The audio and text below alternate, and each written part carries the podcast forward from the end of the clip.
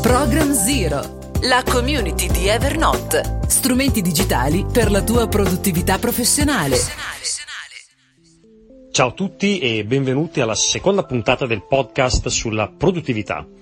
Io sono sempre Marco Govoni e vorrei questa volta stressare assieme a voi un po' il termine produttività per chiarire eh, meglio eh, quello che intendo per produttività e quindi qual è l'obiettivo che voglio raggiungere. Eh, vi ho anticipato già la, la prima puntata eh, qual è la mia visione della produttività, ovvero la capacità di gestire le informazioni in modo efficiente ed efficace. Eh, quindi prima di passare a temi più concreti nelle prossime puntate dove mh, andremo ad analizzare e spiegare come si utilizzano alcune app eh, posso chiaramente anticiparvi che eh, Evernote sarà eh, l'app che analizzeremo più nel dettaglio, anche perché ci permette di risolvere moltissimi problemi legati alla produttività.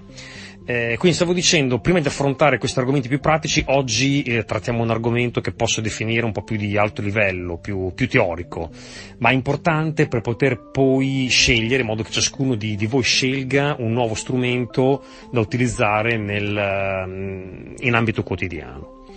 Eh, mi, riferisco, mi, riferisco, appunto a, quando parlo di strumenti, a mh, mm, tutti quei tool digitali dei quali parleremo nelle prossime puntate che hanno il compito di semplificarci la vita lavorativa e non solo. Torniamo a bomba, gestire le informazioni. Um, abbiamo già detto che oggi il numero di informazioni che ci raggiungono, sia in campo personale ma soprattutto professionale, è elevatissimo. Questo principalmente è eh, dovuto grazie al fatto che le tecnologie digitali attuali ci permettono di ridurre distanze e tempi e quindi ci danno la possibilità di poter interagire con tantissime fonti. Ma eh, cosa significa gestire tutte queste informazioni? Principalmente possiamo oh, identificare alcuni eh, macro momenti chiave. Eh, tre, diciamo, sono i momenti che eh, possiamo andare a, a definire.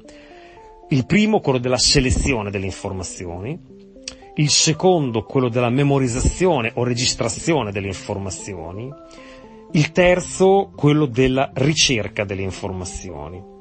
Ciascuno di questi momenti richiede del tempo per essere svolte delle energie, a volte anche molto tempo.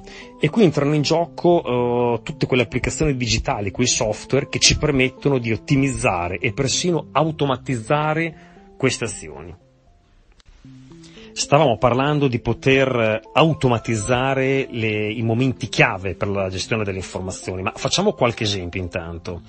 Eh, provate ad esempio a pensare in ambito personale quanto tempo vi occorre se vi chiedessi di trovare ora l'ultima pagella, ad esempio, di vostro figlio. Oppure i vostri esami del sangue dell'anno scorso. Dove sono? Riuscireste a reperirli velocemente?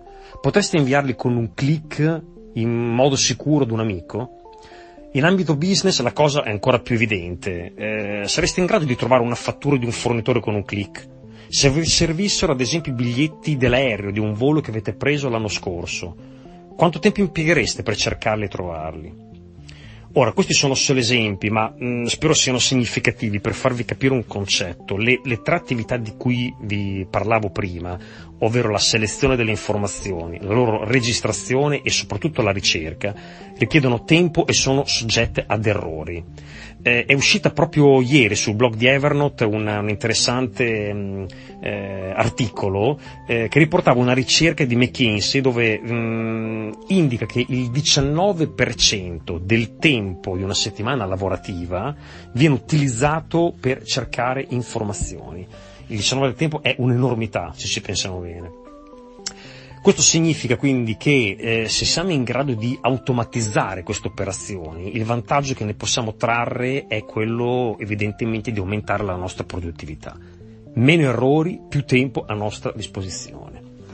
Eh, questa puntata è finita, eh, quindi per ora ci fermiamo qui.